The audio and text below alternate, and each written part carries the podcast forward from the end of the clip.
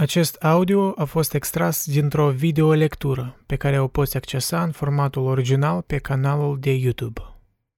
Îi invidiez, dar nu știu dacă îi invidiez, pe oamenii cărora le se poate scrie o biografie, sau care pot singuri să-și o scrie.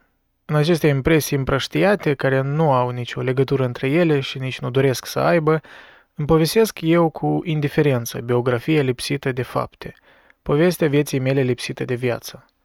Sunt confesiunile mele, iar dacă nu spun nimic în ele, înseamnă că nu e nimic de spus. Da. Uneori, într-adevăr, probabil generația noastră în special, noi ar trebui să ne învățăm mai des să nu spunem nimic când nu avem ceva de spus. Pentru că tot suntem condiționați doar mereu să ne exprimăm, mereu să-ți spui opinia despre totul.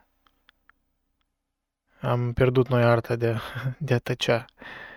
Și mă gândesc că poate are legătură cu mm, ideea asta tot mai des care aud că trebuie să fii autentic, adică că trebuie să-ți arăți partea ta autentică, da? Să tot e, mă rog, ai putea spune cu un uh, concept destul de îmbibat cu niște asumpții, adică e o dezbatere întreagă în genere ce înseamnă autenticitate, dar uh, cumva imboldul ăsta de a fi autentic te impune parcă mereu să te uh, exprimi prea mult, da? Adică overexpress yourself. Mereu parcă vrei să storci, da? De ceea ce nu ai, adică la un moment, nu ai cum exprima ceva, da? De exemplu, cum eu, cum... Poate n-ar trebui să întind gândul ăsta pentru că nu... Atâta, adică l-am spus, la început era clar mesajul, dar um, din boala mea de podcaster am mai spus de asta, întind că uneori gândurile de dragul întinsului. Hm. Ce ar putea fi interesant sau util de povestit? Ceea ce ni s-a întâmplat. Fie că li s-a întâmplat tuturor, fie că ni s-a întâmplat numai nouă. În primul caz, nu-i nicio noutate. În cel de-al doilea, nu-i nimic de înțeles. Da. Dacă ni s-a întâmplat tuturor, nu-i nicio noutate. Dacă ne s-a întâmplat numai nouă, nu-i nimic de înțeles. Da, atunci ești um, privit așa straniu, adică cumva oamenii te se distanțează la tine, probabil.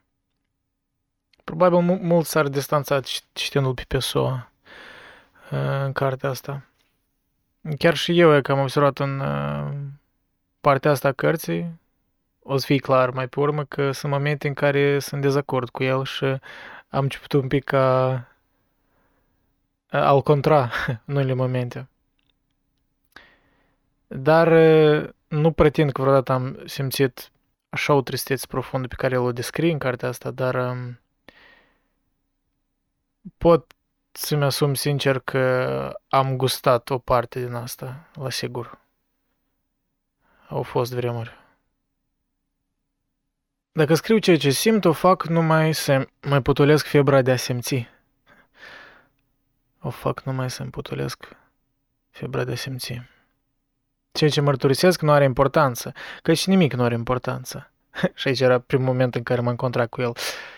Uh, mi-am notat aici când am citit prima dată, ori totul are importanță. Și mai departe, la fel un gând compleșitor. Adică, Că când spui nimic nu are importanță, asta e cumva pur și simplu așa e o, o declarație, de obicei, după cum eu interpretez, așa e bazat pe o dispoziție, o stare a ta temporară. Ori nu știu, dacă ești nihilist, guess, nimic nu are importanță, dar în același timp, cumva ai putea spune că, adică, orice opțiune, ori că nimic nu are importanță, ori că totul are importanță, a, aș spune că sunt la fel de copleșitoare, pe de-o parte. Că ar trebui cumva un echilibru aici de găsit, pentru că spui că nimic nu are importanță, da, te duci în nihilism și în uh, tot cinismul ăsta mm, sec. Uh, dacă spui că totul are importanță asta, deja e prea mult presiune ca tu mereu să cauți importanță în totul. E prea apăsător să crezi că totul are importanță. Adică atunci nu te mai poți mișca, știi? Adică ai o anxietate imensă, mai ales dacă ești melancolic și sensibil. E, deci, ceea ce mărturisesc nu are importanță, căci nimic nu are importanță. Eu fac peisaje din ceea ce simt. Fac spectacole de senzații. Le înțeleg foarte bine pe femeile care brodează să uite de necaz și pe cele care croșetează fiindcă viața există. Asta mi-a plăcut. Cele care croșetează fiindcă viața există. Bătrâna mea mătușă își dădea pacienție în infinitul serilor. Aceste spovedanii de senzații sunt felul meu de a-mi da pacienție. Nu le interpretez cum fac cei care trag cărțile să-și cunoască viitorul. Nu stau să le ascult, fiindcă atunci când îți dai paciențele, cărțile, la drept vorbind, n-au nicio valoare. Mă depend ca un gem multicolor, să fac cu mine însumi combinații, ca cele jocuri de sfoară țesute de copii, cu figuri complicate, pe degetele lor răsfirate. Joc ce trece de pe o pereche de mâini pe alta. Sunt atent numai să prind bine cu degetul mic bucla ce revine.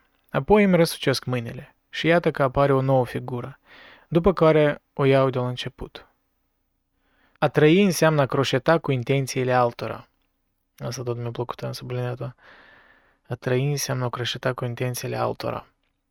Totuși, în vreme ce croșeta avansează, gândirea rămâne liberă. Și toți feții frumoși pot ieși la plimbare prin grădinile lor, între două măestre treceri ale acului de fildeș cu vârf întors. Croșet al lucrurilor. Intervale. Nimic. De altfel, ce aș putea povesti despre mine? Oribila acuitate a senzațiilor mele și conștiința profundă a faptului că trăiesc aceste senzații. O inteligență ascuțită folosită spre distrugerea mea și o putere a visului avidă să mă distreze. O voință moartă, dar pe care rațiunea o leagănă ca pe un copil încă viu. Croșeta, desigur.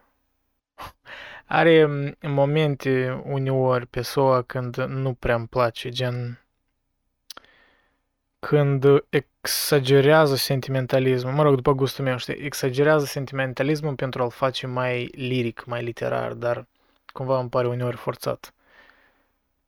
Dar mă rog, asta e părerea mea subiectivă, evident, adică sunteți liberi să vă faceți propriile concluzii. Mizeria condiției mele nu se îmbunătățește deloc cu aceste cuvinte înșurate aici, din care alcătuiesc încetul cu încetul cartea mea întâmplătoare, dar și gândită, Complet anihilat, supraviețuiesc pe fundalul frazelor mele, ca un praf insolubil pe fundul unui pahar din care toată apa a fost băută. Agazna mi-a plăcut. Da.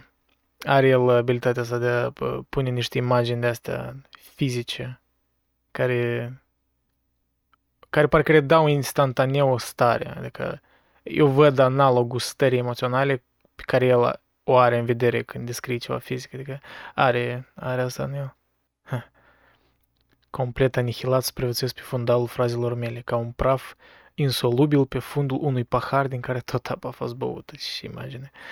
Îmi scriu textul literar la fel cum aștern operațiile contabile, cu minuție și indiferență. A, nu știu. Nu știu ce are în vedere prin asta. Nu știu, numai decât ce văd indiferență.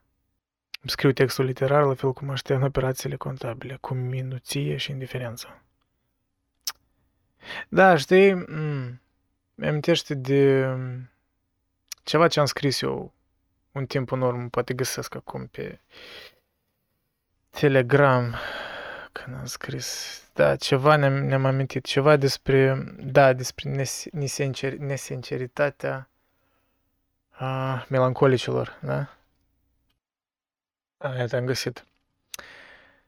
A, am scris asta când? Oh, aproape exact un an în urmă. Okay. Există o nes- nesinceritate în jurnalul fiecărui scriitor.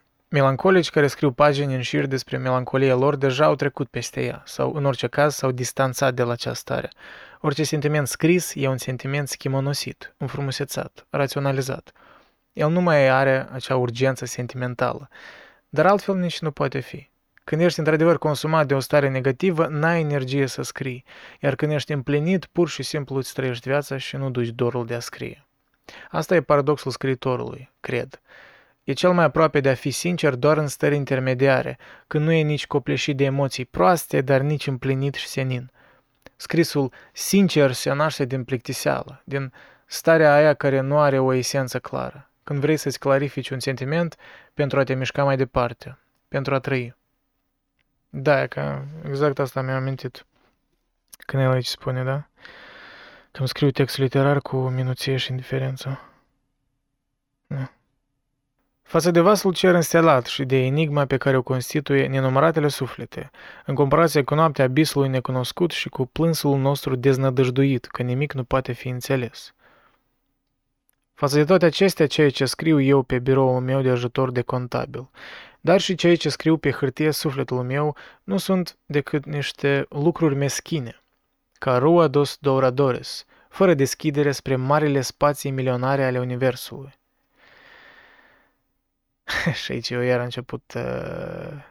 Nu știu dacă să fiu răutăcios, dar nu știu cum eram într-o, într-o dispoziție atunci când citeam, că un pic uh, mă simțeam diferit decât el în acel, acest moment. Și de-aia spun că pe, pe SO îmi pare ca și, un pic ca și cioran, în sens că chiar mult depinde de starea în care îl citești.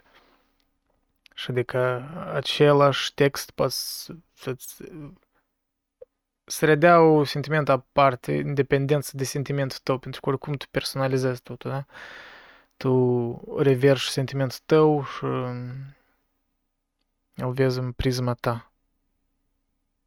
Da, în fine, nu e nevoie să mă autopsihologizez, dar la chestia asta care el a spus-o, fără deschidere spre marile spații milionare ale Universului. Adică că nu sunt decât niște lucruri meschine tot ce scrie, că sunt fără deschidere spre marile spații milionare ale Universului și eu ce am notat. Aceste spații sunt iluzii prin intermediul cărora ne privăm de împlinire și ne justificăm mizeria. Uh, da. I mean, cred că sunt de acord cu ce am scris, da. Mm per general, dar înțeleg și starea lui, dar îmi pare mm, iluzii care nu sunt necesare. Anume când lăgești așa de mult spectru, știi, atenției, gen uh, marile spații milionare ale Universului, gen who cares, adică ce universul pe lângă noi. Adică el e atât de mare că nici n-are importanță cumva pentru noi, știi? N-ar trebui să are atât de mare importanță. Uh, da, înțeleg că dacă ești astronom sau ceva, sau teoretician fizic, ori ceva legat de anume de spațiu, de planete, da, cred că ai avea o părere diferită, dar hai, spunem, asta e o ocupație tare specifică. Vorbesc la general. Deci, continuăm. Totul e doar vis și fantasmagorie și nu are importanță dacă visele se încheagă din socoteli contabile sau din proză de bună calitate. Cu ce ești mai avantajat dacă visezi prințese și nu ușa de la intrare de la birou? și aici eu iar am, m-am contract. Ba, are importanță, am scris. Da. Și el scrie mai departe. Parcă am o discuție cu el, uh, I swear. Adică eram tare uh, vorbăreț când l-am citit, văd că. Uh, și el scrie ce mai departe. Tot ceea ce cunoaștem vine doar din impresiile noastre, iar tot ceea ce suntem e doar impresia altora. Și ce am scris, bine scris, dar nu sunt de acord cu sentimentul general. Ok, Andrei, who cares? Uh, uneori știi, parcă îmi pare că uh, îmi fac notițele astea doar ca să le fac. Uh, uneori nu prea are mare substanță. Uh, da, am întrerupt eu gândul lui. Tot ceea ce cunoaștem vine doar din impresiile noastre, iar tot ceea ce suntem e doar impresia altora. Melodramă în care, simțind-o, noi devenim deopotrivă actori și spectatori activi și proprii noștri zei, cu permisiunea specială a Consiliului Municipal. E că asta mi-a plăcut uh, ultima frază. Și proprii noștri zei, cu permisiunea specială a Consiliului Municipal. Știind că va fi proastă opera ce nu se va împlini niciodată, și mai proastă va fi, totuși, opera care niciodată nu se va face. Cea care se face are cel puțin meritul că rămâne făcută. Va fi săracă, dar existentă, ca planta meschină din unica vază a bietei mele vecine. Planta asta e bucuria ei, iar uneori poate că și a mea. Prin ceea ce scriu eu, și admit că e de proastă calitate, poate că reușesc uneori să le distrag atenția de la ceva și mai rău anumitor persoane triste sau nefericite.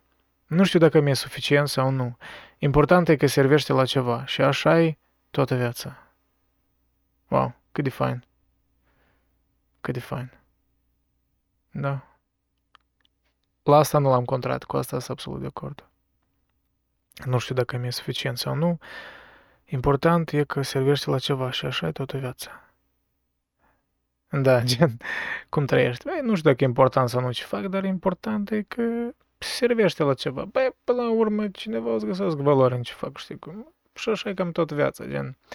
Toată viața încerci să încerci, să încerci să încerci, ce Andrei, toată viața încerci să înțelegi ce e viața, dar cred că Cioran a avut un, un aforism de ăsta. Da. Ori nu. Nu Cioran. Nu, altcineva, am uitat cine. Mm, spus cineva ceva de tipul că ne învățăm să trăim când deja e prea târziu, știi, adică cineva din antici, probabil, am uitat. E o plictiseală ce conține în sine anticiparea unei și mai profunde plictiseli, un fel de a te simți rău încă de astăzi, fiindcă mâine te vei simți rău din pricina răului avut azi. Ce complicații inutile și lipsite de adevăr. Mari complicații. Și aici când a scris ce complicații inutile și lipsite de adevăr, e la lipsite de adevăr. Eu am subliniat și am scris exact, totul poate fi plin de sens sau lipsit de sens, dar omul trebuie să rămână deschis la sens. Da, cred că adică trebuie să rămână deschis la ivirea sensului, da? Că dacă nu ești deschis, dacă ești super cinic și cu capul în jos mereu, nici nu o să vezi dacă sensul ți apare în fața ta sau nu. Da. Adică dacă complicațiile inutile, cum le spune persoana, sunt lipsite de adevăr, atunci might as well do either of them, da? Adică nu poți să declari că nimic nu are sens, e lipsit de adevăr, da? Și la fel ai putea spune că tot are sens e lipsit de adevăr. Păi atunci, dar eh, I guess choose whatever works for you, da? Într-un fel. Dar da, am mai spus de asta că ambele cumva poate... Da, n-ar trebui, cred, să gândești prea absolut că dacă totul nu are sens, ori dacă totul are sens, e... Ambele cam scopleșitoare, cred eu. Dar trebuie să rămâi deschis la sens, da, cum am menționat aici. Trebuie să rămâi curios, cam asta, cred că mai, uș- mai simplu spus. Trebuie să mai curios față de viață. Și ce n-ar spune Pessoa în cartea asta, și deși trebuie să ne amintim că el cumva scrie din persoana personajul lui Bernardo Soares, adică cumva nu el, e semificțiune, dar e... Și despre asta, apropo, mai, mai, mai încolo o să vedeți așa un moment care m-a lăsat gura cascată, adică după ce am aflat ceva. Dar despre asta mai încolo că e, o să, o să strice efectul surprinderii.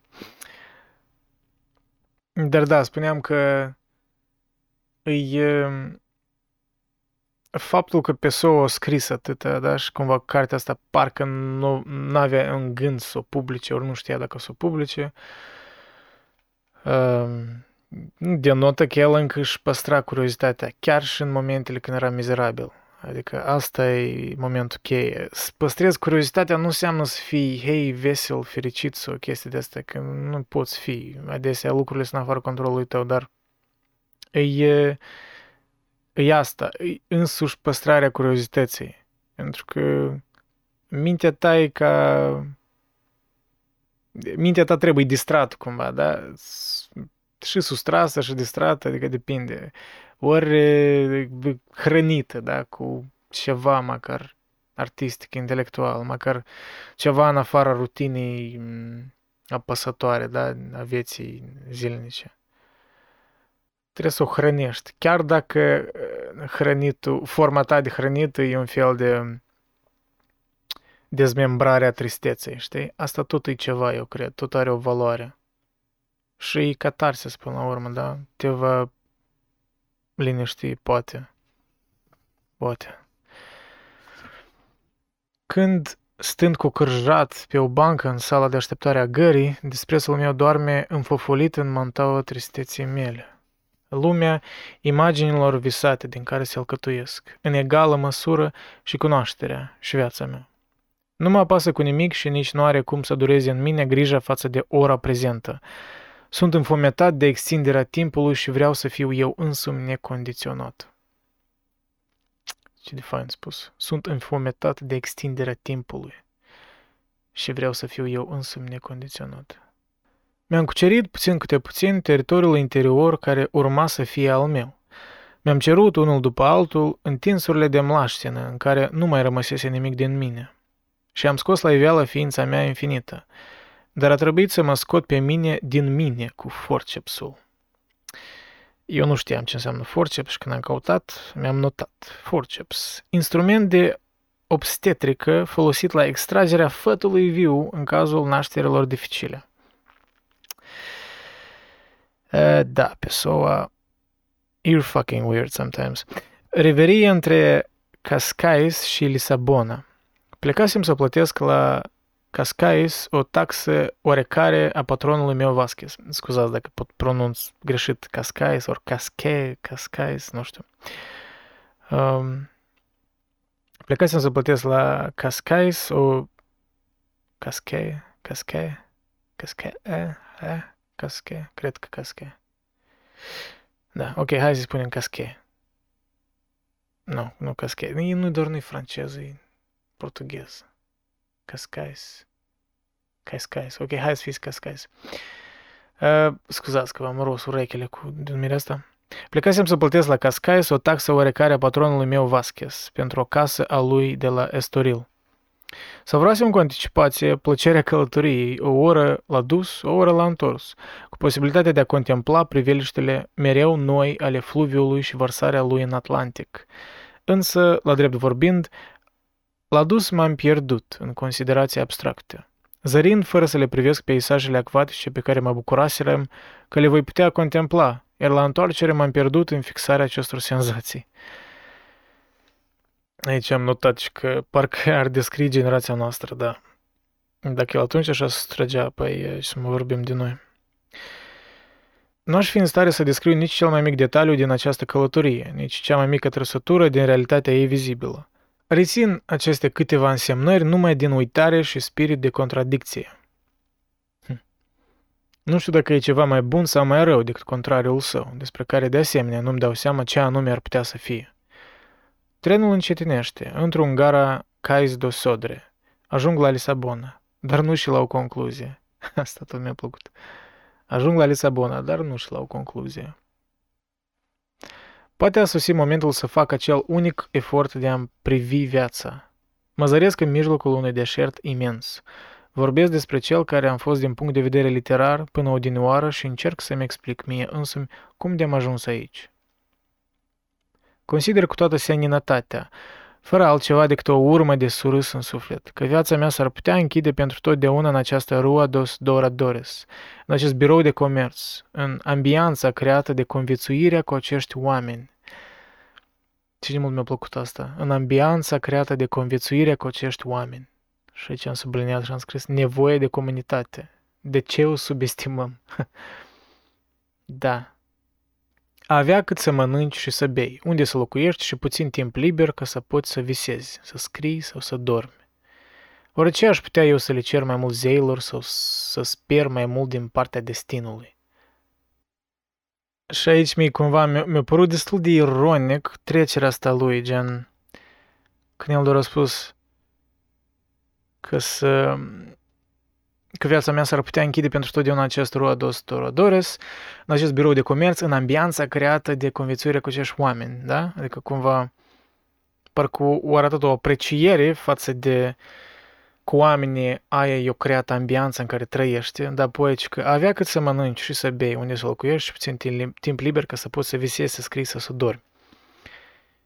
Și, mă rog, mie mi-a părut așa că am subliniat și că am adăugat, dar dacă visezi cu ochii deschiși, fără să observi lumea din împrejur, tristețea ne apropie de alți oameni, dar și ne face orgolioși. Hmm.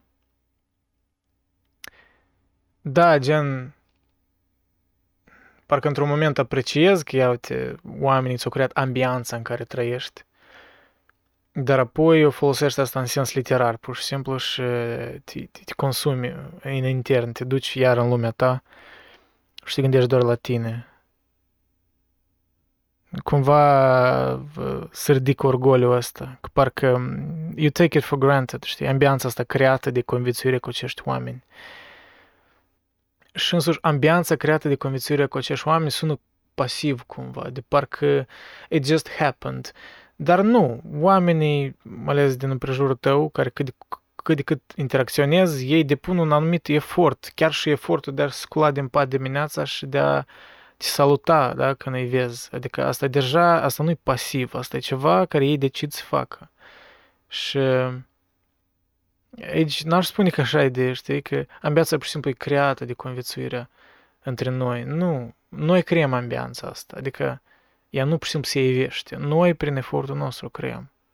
Mă rog, adică eu sigur că m-am dus dincolo de ce a spus Pessoa, dar cumva am văzut, știi, ideea asta că există un pericol când prea mult te, te duci în capul tău și vezi tot un sens literar, în sens așa de geniu singuratic, dar nu observi oamenii din prejur. M-am încercat mari ambiții și am avut visuri nemăsurate. Dar tot așa au și băiatul de comisioane sau căsătoreasa, fiind vorba de visuri pe care și le face toată lumea. Ne deosebește doar forța de a le realiza sau norocul de a le vedea realizate. În visurile mele sunt ca băiatul de comisioane și cusătoreasă. Mă deosebește de ei doar faptul că știu să scriu. Firește, diferența se stabilește printr-un act, pentru o realitate ce mi-aparține mie, dar în suflet sunt egal cu ei. Îmi dau prea bine seama că există îndepărtate insule ale sudului și mari pasiuni cosmopolite. Dacă aș ține toată lumea în palmă, aș schimba-o, sunt sigur, contra unui bilet pentru Rua dos Touradores. Da, e cumva, chiar dacă splânge, că cumva splânge implicit adesea în cartea asta, că rămâne, spune că rămâne încătușat cumva în strada aia și în localitatea aia, da, din Lisabona.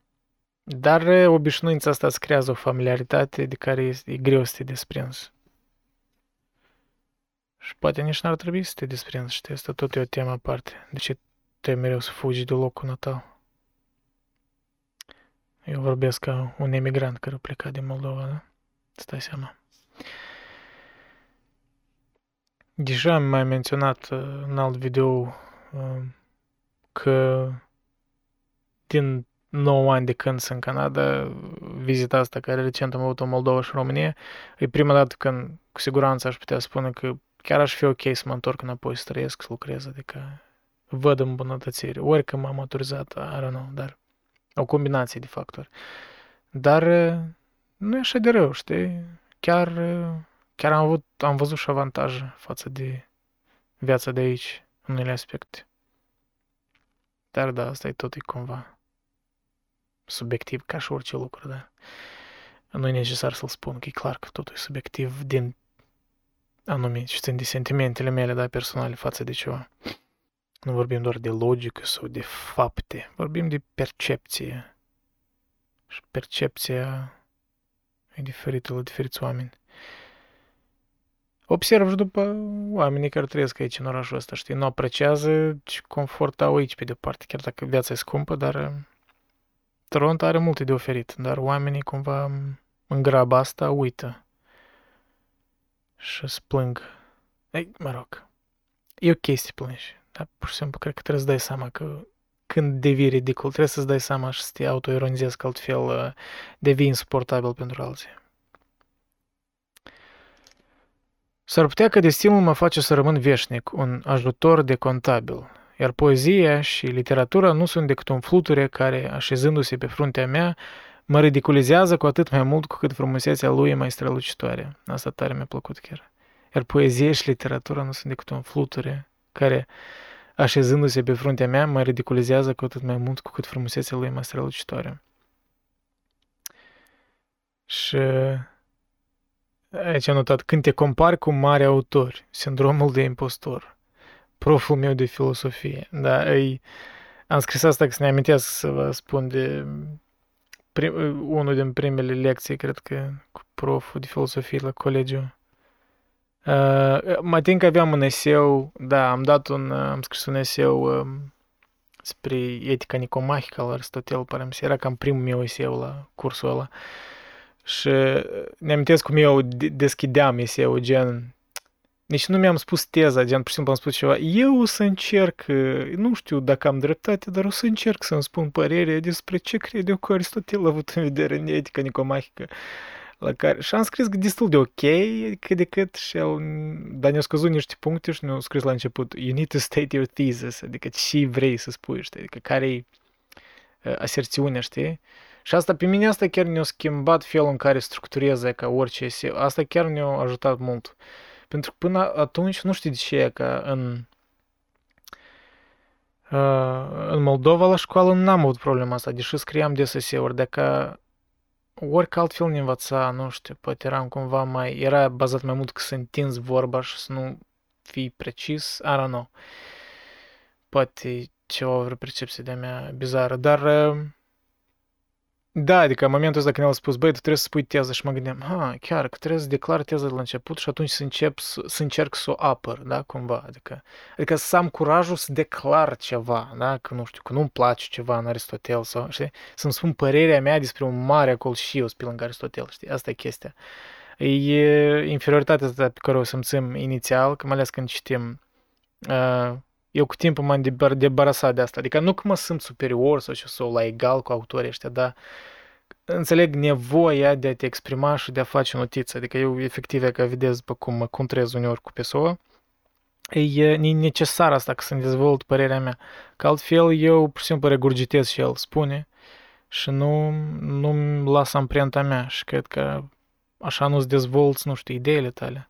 Nu le poți separa de, da, de ideile altora. Și da, de adeseori spui lucruri stupide și ridicule, asta îmi dau seama și adică uneori cringiuiesc, cum s-ar spune, da, de ce am spus în trecut pe canalul ăsta, adică asta e ce să-i faci. Nici nu vreau să șterg videouri vechi, că cumva asta mă, mă, mă, umil, mă umilește, nu, mă face să mă simt mai, da, mai umil, adică văd că, băi, eram destul de prost în unele aspecte, gen, chiar aviram cam ori eram prea unidimensional. Dar măcar prin comparație văd că, aha, ok, o leacă totuși mai nuanțat să mă, știi, și asta, de exemplu, mă face să mă sunt mai ok, adică, cumva. Da, e complex. Dar, da, e greu să scapi de asta, da? Cum spune el că poezie și literatura nu sunt decât un fluturi care se așează pe fruntea lui și îl ridiculizează cu atât mai mult frumusețea lui, da? cât e mai strălucitoare, cât mai mult îl ridiculizează, că prezența acestei parcă ființe, da? ori acestei lucrări literare frumoase care îți dai seama, știi? Eu când I don't know, de fiecare dată când recitesc ceva la Dostoevski, ori încă nu i-am citit încă tot, dar vreau să-i citesc tot poate anul ăsta, să termin tot ce am citit la el, dar uh, Păi, când citesc romanele astea mari ale lui, eu rămân, pur și simplu, rău cu gura căscat, cum pot să scrie așa ceva, adică... I don't know. V-am zumzăit cam urechile cu Dostoevski și înțeleg o leacă cam... El chiar îmi place, dar aș vrea să-mi lărgesc o leacă gusturile și de-aia stă aici Muntele Vrăjii de Thomas Mann lângă mine, pe care chiar vreau să-l citesc de grabă, poate mi-au zumzăit urechile Cristian și Eric de pe Discord cu harta asta și... Nu, dar nu numai ei, încă Valeriu Gergel, ți minte, cu scris o recenzie despre cartea asta câțiva ani în urmă și eu de atunci am atras atenția la Muntele Vrăjit și am spus că ok, trebuie să citesc. Da, în fine, iar m-am sustras. Dar, da, vă recomand tare mult să, să încercați să scăpați de chestia asta. Să o să vă, vă comparați direct. Că când spui părerea despre un autor, ori când notezi ceva, îl controlezi, nu înseamnă că tu te compari cu dânsul. Înseamnă că tu încerci să spui o teză și să o aperi, da? Asta e ideea.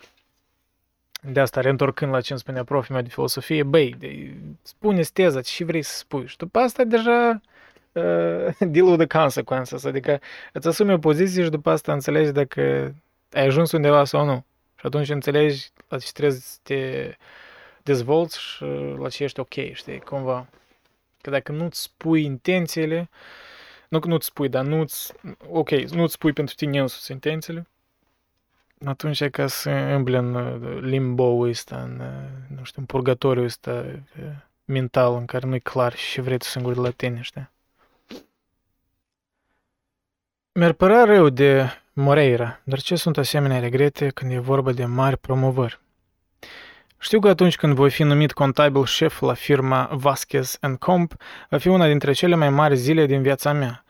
Le știu pe toate astea cu o amară și ironică anticipație, dar și cu avantajul intelectual al certitudinii. În curba desenată de plajă la malul mării, între pădurile și preieriile de la țărm, urca din incertitudinea abisului nul inconstanța unei arzătoare dorințe. Ni se punea problema să alegi între lanurile de grâu și mulți, iar distanța se prelungea printre chiparoși. Da, apropo, că asta e partea care încă n-am terminat-o, dar asta e partea care a rămas cel mai perplexat. Nici nu prea am înțeles ce are în vedere în genere, ce fel de imagine creează. Dar poate voi să înțelegeți. Prestigiul unor cuvinte izolate sau puse la oaltă în funcție de acordul sunetelor, cu rezonanțe intime și sensuri divergente chiar în momentul când converg fasul unor fraze așezate printre înțelesurile altora malignitatea mărturiilor lăsate în urmă, speranța unor păduri, iar, dincolo de toate acestea, doar calmul placid al heleșteilor pe spațiile din grădinile copilăriei subterfugiilor mele. Mm-hmm. Iată cum între zidurile înalte ale unei îndrăzneli absurde, printre șirurile de copaci și suspinele plantelor ce se ofilesc, un altul decât mine ar putea auzi în murmurul unor triste buze făcând mărturisiri altfel refuzate unor instanțe superioare. Niciodată, între zângănitul auzit al lăncilor dintr-o curte nevăzută, chiar în cazul în care cavalerii ar apărea brusc pe drumul zărit de pe înălțimea zidului, niciodată nu va mai domni pacea în palatul ultimilor și nici nu va mai fi rostit de partea asta la alta a drumului alt nume decât al aceleia care îl fermeca în toate serile cu povești de ale maurilor pe copilul care mai apoi a murit și îl încânta vorbindu-i despre viață sau alte minunății. Aerian, printre brazdele croite în iarbă, fiindcă pașii lor nu deschideau nicio poetică în această verdeață agitată. Șirul ultimilor cavaleri pierduți lăsa în urmă un foșnet prelung, ca o reminiscență a viitorului. Erau deja bătrâni și abia dacă urmau să se nască. Tinerii erau numai cei care nu se vor naște nici când. Că asta mi-a plăcut. În rest, aproape nimic n-am înțeles, dar că asta mi-a plăcut. Tinerii erau numai cei care nu se vor naște nici când. Tobele răpăiră pe marginea drumului, iar trompetele atârnau inutile în mâini obosite, care le-ar fi abandonat dacă ar mai fi rămas în ele măcar forța de a abandona ceva. Da, și asta a fost fain tot. E istovirea asta când și abandonarea îi o acțiune prea, prea epuizantă. Însă iată că, din nou, în continuarea mișcării acestui prestigios cortegiu, se auzeau ridicându-se spre ceruri trilurile stinse, iar câinii se târau alene pe aleile vizibile. Totul era absurd, ca un doliu, iar prințesele din visurile altora se plimbau la nesfârșit în cerc, fără să fi fost închise în vreo chilie. La care eu pur și simplu aici am, am pus semnul întrebării, gen, what the fuck, dude? Ori o dat de un hașiș puternic, ori nu știu, ori vreun DMT. Ori gluma mea e tare proastă și îmi asum că imaginile absurde trebuie noi că să fie urmate de, nu știu, substanțe psihedelice. Da, era o, ironie proastă. Pentru că, de exemplu, eu niciodată, chiar dacă am consumat iarbă, consumat e puternic spus, adică eu rar fumez, dar uh, niciodată n-am, gen, n-am creat în timp ce o făceam, știi? Eu nu sunt tipul ăsta de om, nu trebuie să fiu treaz ca să creez. Poate să-mi vină vreo, nu știu, vreo inspirație, ceva, ori whatever the fuck, idei, dar iarăși mm, n-am simțit nevoia asta. Cumva, da, poate eram să vorbesc altfel dacă eram să mă nasc prin anii, I don't know, 40-50 și să trăiesc prin anii 60-70 cu toate drogurile și psihedelice și poate eram să vorbesc altfel. Dar, în contextul dat, de mai multe ori pe parcursul vieții mele oprimate de circumstanțe, mi s-a întâmplat, atunci când am dorit să mă eliberez de unele dintre ele, să mă trezesc deodată încercuit de altele de același fel, ca și cum în trama nesigură a lucrurilor ar fi fost înscrisă o dușmănie împotriva mea. Asta tot uh, tare sublim scris, mi-a părut. Ca și cum în trama nesigură a lucrurilor ar fi fost înscrisă o dușmănie împotriva mea. De fapt, și asta care urmează e o imagine tare neobișnuită. Îmi smulg de la gât o mână ce mă sufocă și îmi dau seama atunci că tocmai mâna mea, cea care smulgea de la gât mâna ce mă sufoca, îmi aruncase deja un laț în jurul gâtului cu același gest cu care mă elibera. Înlătur prudent coarda și aproape că mă strâng de gât cu propriile mele mâini. Cumva asta a interpretat-o așa, deci ne-am notat, da? Când te obișnuiești cu mizeria, nevoie de a ieși din capul tău. Da, când te obișnuiești cu mizeria și îți faci autosabotajul ăsta, da? Că familiaritatea adesea e mai bine decât, nu știu, ce, o promisiune a ceva mai, mai bun, da? Adică unei, nu știu, împliniri sau ceva, chiar dacă e temporar. Pentru că promisiunea aia e copleșitoare, pentru că tu anticipezi dezamăgirea, da? Și tu mai bine spui că nu, eu mai bine să rămân în familiar decât să mă dezamăgesc. Pentru că, da, speranța ești datătoare de viață, dar uh, poate să te stoarcă de viață dacă ești dezamăgit. Și de există și de nu există zei, toți suntem sclavii lor. Da. Aici am subliniat și mi-am amintit de... Pentru că recent l-am privit video recent al Bogdan Liviu. Mă ți aminte cum se numea. Ceva de genul cum am, cum am devenit fericit sau ceva de genul. O leacă cheesy denumirea, dar mi-a plăcut video așa tare entuziasmat era Bogdan. Păi avea un moment în care a spus despre că e un agnostic de asta neastâmpărat cumva, adică e ob- obosit, știi, adică care tânjește după, adică vrea să creadă, dar nu poate, știi, și am spus că, băi, fix așa mă simt, adică, adică nu sunt agnostic de asta, știi, împăcat, că, a, nu știu, adică nu pot ști și nu pot demonstra nici existența, nici inexistența, nu, la mine mă, mă macină asta adesea, adică cumva simt că, dacă sincer aș putea integra o credință în vreo zeitate, știi, în Dumnezeu, în viața mea, mi-ar fi mai ușor să trăiesc. Dar în același timp, o că mă, mă sperie că aș putea deveni mai dogmatic, știi? Înțeleg că poate am o, arunc un clișeu, dar nu spun că toți religioși sunt dogmatici, dar există mai mare potențial de a deveni dogmatic, observ la, la unii oameni. Pentru că mulți oameni religioși e mult de admirat, da, ăștia care sunt cât de cât etici și sinceri, da? Dar sunt unele momente, chiar în ăștia care eu îi admir, sunt niște momente tare mă resping. E pregătirea asta de a, de a ajunge la concluzii, ori de a fi atât de cert. Ori că asta nu e familiar pentru mine și eu cumva încerc să nu plec din zona asta familiară, da? Adică poate nu vreau să trăiesc, să îndeplinesc speranța asta care o am că poate e posibil să devin cumva, știi, credincios sau ceva de genul. Dar, da, pentru că dacă aș, m-aș dezamăgi, probabil asta m-ar, nu cum m-ar întoarce la un status quo, cum am fost înainte să caut, nu știu, o credință, dar aș fi și mai distrus, eu cred. Pentru că atunci, atunci aș strivi ceea ce poate mă, mă împingea înainte să trăiesc cumva, mă rog, nu doar din asta, dar e o mare parte, cred. Așa eu percep. Că parcă speranța că ar putea fi ceva în afară de tot lumea asta materială îmi,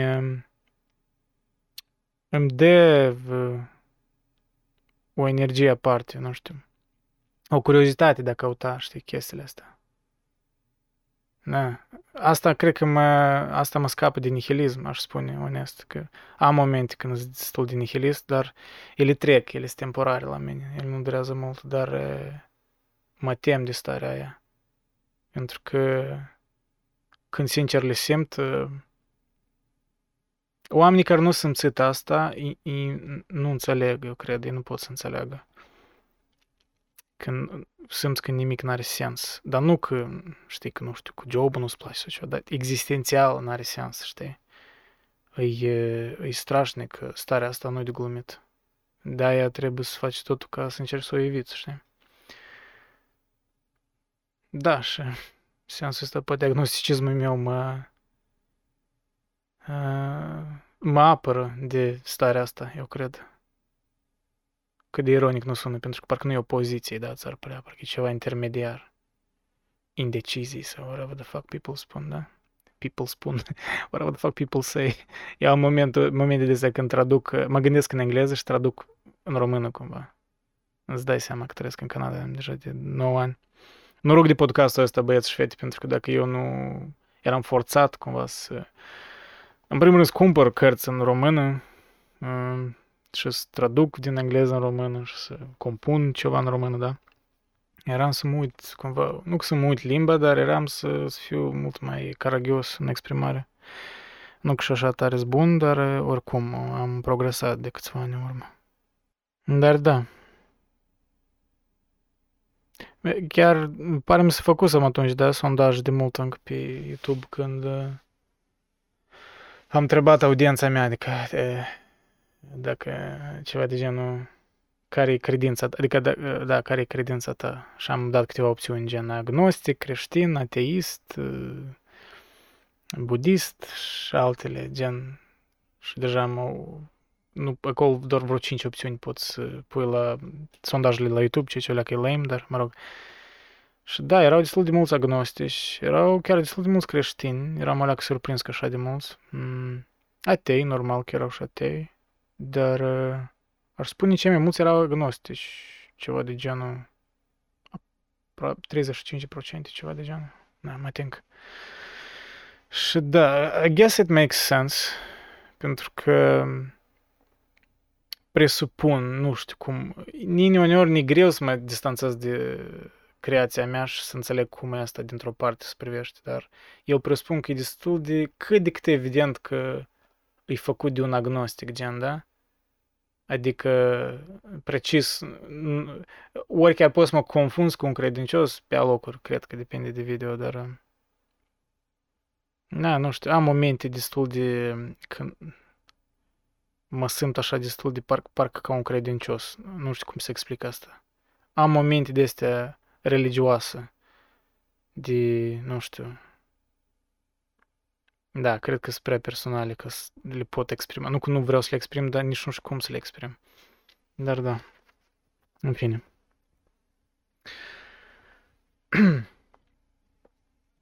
Chipul meu, cel pe care mi-l zăream în oglinzi, se agăța întotdeauna de gâtul sufletului meu. Iată de ce nu puteam să fiu altcumva decât slăbănoc și încovoiat cum sunt, chiar și în gândurile mele. Asta ne-a amintit de ideea lui eh, Jordan Peterson, că ideea asta, că idealul care te judecă, da? Chipul meu, cel pe care mi-l zăream în oglindă, se agăța întotdeauna de gâtul sufletului meu, da? Adică când setezi un ideal prea, prea ideal, da? Adică cu prea multe așteptări, ori prea înalt pentru tine că să-l atinge, păi poate deveni și mai rău decât n-ai avea ideal în genere. Adică trebuie să fii atent cu asta. Toată ființa mea are înfățișarea unui prinț cromolitografiat, lipit în vechiul album al unui copil care de multă vreme e mort. Da. A mă iubi înseamnă a avea milă de mine. Și asta așa am subliniat tare gros și am spus da, cu semnă exclamării. Da. A mă iubi înseamnă a avea milă de mine.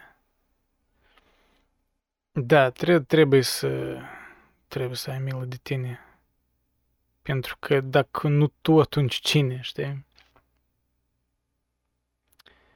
Într-o zi, spre sfârșitul viitorului, va exista cineva să compună un poem despre mine și poate că numai de atunci încolo va începe eu să domnesc în regatul meu. Dumnezeu e faptul că noi existăm și de asemenea că acest lucru nu înseamnă totul. E că aici nu prea l-am înțeles. Dumnezeu e faptul că nu existăm și de asemenea că acest lucru nu înseamnă totul. Că nu e ajuns, adică oricând asta nu-i tot ce e existența, da, ca un fel de... Orică... Da, în afară de... Nu văd cum altfel pot să o interpretez. Adică nu suntem îndeajuns și chiar dacă existența e cumva parcă e, e dumnezeiască, cumva, da? E, e ceva divin, asta nu e totul. Ori poate noi nu o vedem ca totul. Și poate asta e problema. Nu știu. Absurd. Să devenim niște sfinxi, chiar dacă falși, până când vom ajunge la momentul în care nu ne vom mai da seama cine suntem. Fiindcă, de fapt, nu suntem decât niște falși sfinxi și nu știm cine suntem. Singurul mod în care ne putem pune de acord cu viața este să fim în dezacord cu noi înșine. Absurdul e divinul. A formula teorii, reflectând cu onestitate și răbdare la conținutul lor, numai pentru că apoi să acționăm împotriva lor. Aici am menționat blestemul, ble, blestemul, dar și darul conștiinței. Mereu putem fi mai buni și asta ne macină. Da. Deci a formulat teorii reflectând cu onestitatea și răbdarea la conținutul lor, numai pentru că apoi să acționăm împotriva lor. Acționa și justifica actele noastre prin teorii care le condamnă. A trasa un drum în viață, pentru că după aceea să facem totul în sensul opus. A duce la bun sfârșit toate actele și a asimila toate atitudinile cuiva care nu suntem noi și nici nu pretindem că am fi. Și nici nu pretindem că alții să-și imagineze că am fi. A cumpăra cărți ca să nu le citești. Băi, parcă he sees right through me. Deci că am scris LOL, mă simt atacat. Mă simt atacat pe SUA. Nu cred că Bogdan, dacă tu vreodată îți vezi asta, Bogdan Liviu, eu cred că tu, you can relate a lot. We, we can both relate, let's be honest. Nu știu dacă o ajuns el la partea asta în carte, că știu tot a început să o citească vreo lună urmă, dar da, a cumpăra cărți ca să nu le citești. Ah, fuck. A merge la concert nu pentru a asculta muzică și nici pentru a vedea cine mai vine, a face plimbări lungi fiindcă ești obosit de atâta mers pe jos sau a petrece zile întregi la țară fiindcă nu poți suferi viața de acolo. Băi, uneori îmi parcă pe SOA, parcă, nu știu, acum s-o trezit și o scris uh, despre timpul nostru, ana. Ori mă rog, iarăși asumțiile astea că parcă of, tare ne-am mai schimbat noi, că suntem aceiași oameni până la urmă. Pur și simplu, contextul s-a schimbat, știi, gen, uneltele. Chiar mi-amintesc de, uh, știi, vorba asta, mă rog, de, plângerea asta de boomer, aș spune, de mă, eu de mă simt aproape ca boomer, cum să spune, da, aproape 30 de ani. Uh, plângerea asta că, of, atâți tineri ești, atâți oameni numai în telefoane stau cu nasul în telefon, știi, și era o imagine, doar imagini de astea prin subway ori prin pe metrou, da, prin uh, autobuze, când tot stau, nu se uită în față în față, nu comunică și stau în telefoane și era o fotografie din anii, cred că 30 ori ceva de genul, 40, pusă lângă o fotografie de acum. Și în timpul ăla tot stăteau în gazetă, știi, toți în transport public, clar că nu se uitau unul la altul, se uitau în gazetă, bunghiți. Acum, pur și simplu, în telefoane, gen, pur și simplu s-a schimbat contextul. Dar tendința, comportamentul e același, știi? Așa că poate fatalismul ăsta că, of, generația asta se uită doar în telefoane. Poate ar trebui o leac să încetăm să fim așa de fataliști, probabil. Dar, mă rog, eu fac parte o leacă din fataliști ăsia, așa că probabil un pic așa romantic, ai putea spune, dar nu în sens, știi, gen, of, fost romantic în dragoste sau ceva, dar romantic în sens că am o leacă de nostalgie de asta, de of, uh, uh, nu că m-am născut când, uh, nu, nu în timpul potrivit, n-am spus că asta nu, am o leac sentimente de astea, dar o leac e prea absurd asta, că of, m-am născut în timpul care nu trebuie. Asta auzi des la ăștia cu muzică uh, rock in the 80s, uh, concertele astea nebune, că of, I was born in the wrong generation. Deși în momentul ăsta chiar, băi, chiar sunt gelos, sunt tare gelos. Uh, ăia care le place clasic rock, înțeleg ce spun, pentru că în anii 80, imaginează-ți, concerte open air, în, când ACDC, Led Zeppelin, Pink Floyd, toți ăștia erau în, în pic, da? adică în forma lor, cea mai erau tineri. Uh, nu erau telefoane, toți stăteau chiar la concert și chiar se uitau, adică erau prezență acolo permanent și așa ceva nu o să mai avem și da. Îți gelos generația aia, chiar lucky bastards, cadem. Dar măcar avem YouTube și putem uh, prin împuternicire să, să experimentăm aceste senzații, ori să le simulăm. Simulacrumuri, da? Cum să spune. Uh, da. Cum azi simțeam chiar senzația corporală a angoasei cu care acea veche neliniște uneori dă peste margini, nici n-am mâncat bine, nici n-am băut ca de obicei în restaurantul sau, mă rog, bodega a cărei săliță de la demisol asigură continuitatea existenței mele. Și cum în clipa când ieșeam, chelnerul își dădu seama că garafa cu vin îmi rămăsese pe jumătate plină. Se întoarse spre mine și îmi spune, pe curând, domnule Soares, și vă doresc să vă simțiți mai bine. La răsunetul ca de trâmbiță al acestei simple fraze, sufletul meu s-a luminat deodată, așa cum s-ar repezi vântul peste un cer cu nori să-i împrăștie brusc. Și am recunoscut atunci ceea ce niciodată altfel nu aș fi recunoscut limpede, că asemenea ospătari de restaurante sau cafenele, bărbieri sau băieți de comisioane postați pe la colțul străzilor îmi arată o simpatie spontană, naturală, pe care n-aș putea să mă mândresc că o aflu la alții dintre cei frecventați de mine mai intim, dacă se poate spune. Asta mi-amintește, când am citit asta, am spus că, băi, asta e exact ceea ce Cioran ar scrie, știi?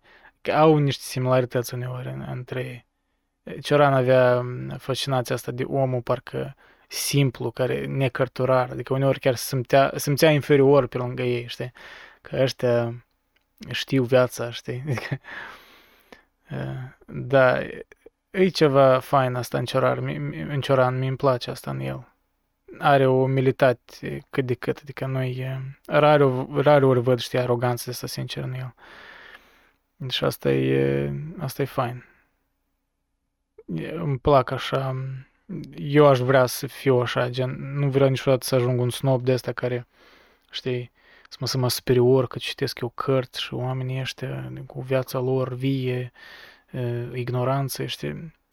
Sunt de acord că literatura cumva, nu știu dacă se îmbunătățește viața, cinci pași ca să-ți îmbunătățești viața, citești lecții de la... Nu.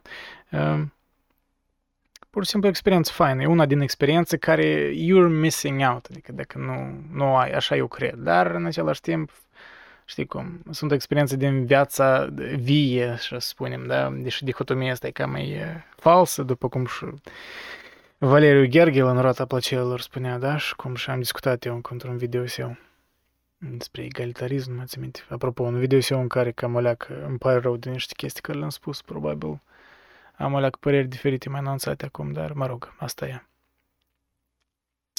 Uh, dar da. Da. Fraternitatea are subtilitățile ei. Unii guvernează lumea, alții sunt lumea. Între un milionar american, un cezar sau un Napoleon sau Lenin și șeful socialist dintr-un sat, nu există diferențe de calitate, ci doar de cantitate. Mult de desubt ne aflăm noi, cei amorfi, dramaturgul, boem uh, William Shakespeare, pedagogul John Milton, vagabondul Dante Alighieri, băiatul de comisioane care mi-a adus ieri un plic, barbierul care îmi spune anecdote, chelnerul de adineauri cu gestul fratern la adresa mea, dorindu-mi să meargă mai bine, fiindcă nu băusem decât jumătate din vin. Da, și aici eu țin totul că l-am contrat, că când el spune că mult de sub ne aflăm noi, cei amorfi, știi, și o fi așa, cred că e o romantizare, știi, gen când spune William Shakespeare și îi pun pe, pe ăștia împreună, gen, Cam on, e romantizare o leacă de artist, de... Bă, William Shakespeare până acum e extrem de vestit. E, adică cum poate fi de desubt, că e neapreciat sau ceva de genul, știi? O leacă, Pessoa are de sentimentalismul ăsta, o leacă, știi, forțat câteodată îmi pare. Aici, exemplu, nu, nu sunt de acord, gen... Mult de desubt ne aflăm noi. Dar îmi place ideea asta, că știi, între ăștia oamenii simpli și un Cezar sau Napoleon nu există diferență de calitate, ci doar de cantitate, adică Uh, unii guvernează lumea, alții sunt lumea, da, cumva. Da, bine, bine spus. Ori poate asta ironic el a spus, știi, că mult de sub ne aflăm noi ăștia, da, care, știi, știi, mă rog. Cred că noi suntem lumea, da, alții ne guvernează ceva de genul, da. Mă rog. Litografia n-ar mai putea fi reparată. O privesc țintă fără să-mi dau seama dacă o văd. În vitrină mai sunt alături și alte litografii. Ea tronează în mijlocul lor, în vitrina din fundul vestibulului, sub scară. Fata ține strânsă la sân primăvara și mă privește cu ochii ei triști. Zâmbește de pe luciul hârtiei colorate, cu toată fața împurpurată. Cerul din spatele ei e de un albastru de zid de fermă. Are gura bine desenată și aproape minusculă, iar deasupra acestei expresii de carte poștală, ochii ei continuă să mă privească permanent, cu o mare îndurerare. Brațul cu care ține strâns florile îmi amintește de brațul cuiva. Rochia sau poate bluza se deschide într-un decolteu brodat. Ochii ei sunt realmente triști. Mă scrutează din adâncul realității litografice cu un soi de adevăr. A sosit odată cu primăvara. Are ochi mari și triști, dar nu asta frapează la ea. Mă îndepărtez de această vitrină împunându-le picioarelor mele o mare constrângere. Traversez strada, după care îmi întorc din nou privirile cu o revoltă neputincioasă.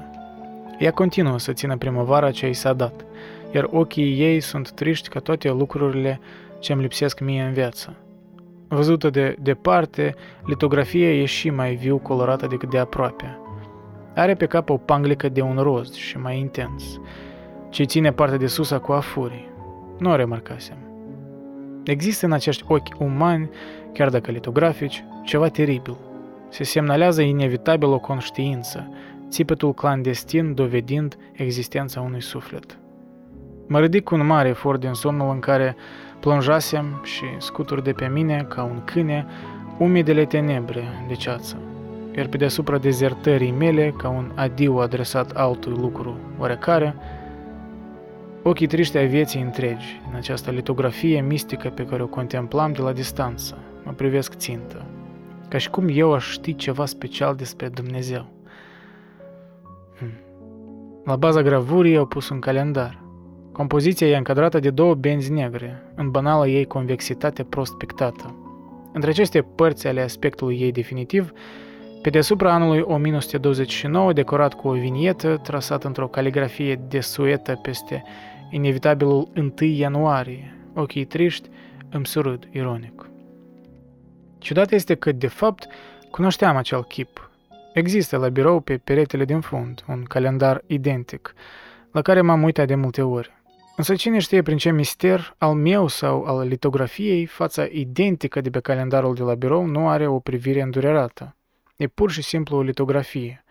Lucește pe hârtie și își doarme deasupra capului lui Alves, stângaciul, viața ce se decolorează. Aș vrea să surâd după toate acestea, dar simt că mă cuprinde o mare indispoziție. Simt frigul unei bruște îmbolnăviri pătrunzându-mi în suflet. N-am nici pic de forță să mă revolt împotriva acestei absurdități.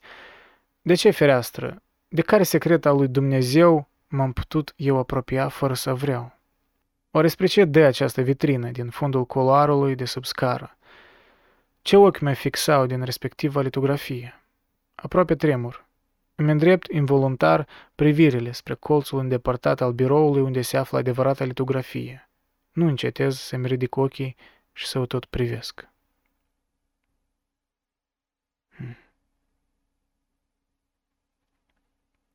Să-i conferi fiecare emoții o personalitate și fiecare stări sufletește un suflet. Am scris aici, un mod de a te sustrage, de a evita sinele, joci roluri. Și am adăugat, poate e necesar. Da, poate e necesar. Poate asta e, altfel nu puteam. Ca așa ne, ne ne distanțăm. Așa le analizăm, da? E ca un fel de vociferez sentimentul, ori starea sufletească și o, o vezi ca una parte de tine. Și așa e posibil, ești mai capabil să o abstractizezi și în abstractizare tu capăți o înțelegere mai profundă, da? Cred. A dat colțul străzii o întreagă gașcă de fete tinere, înaintau pe stradă cântând, iar răsunetul vocilor lor erau fericite.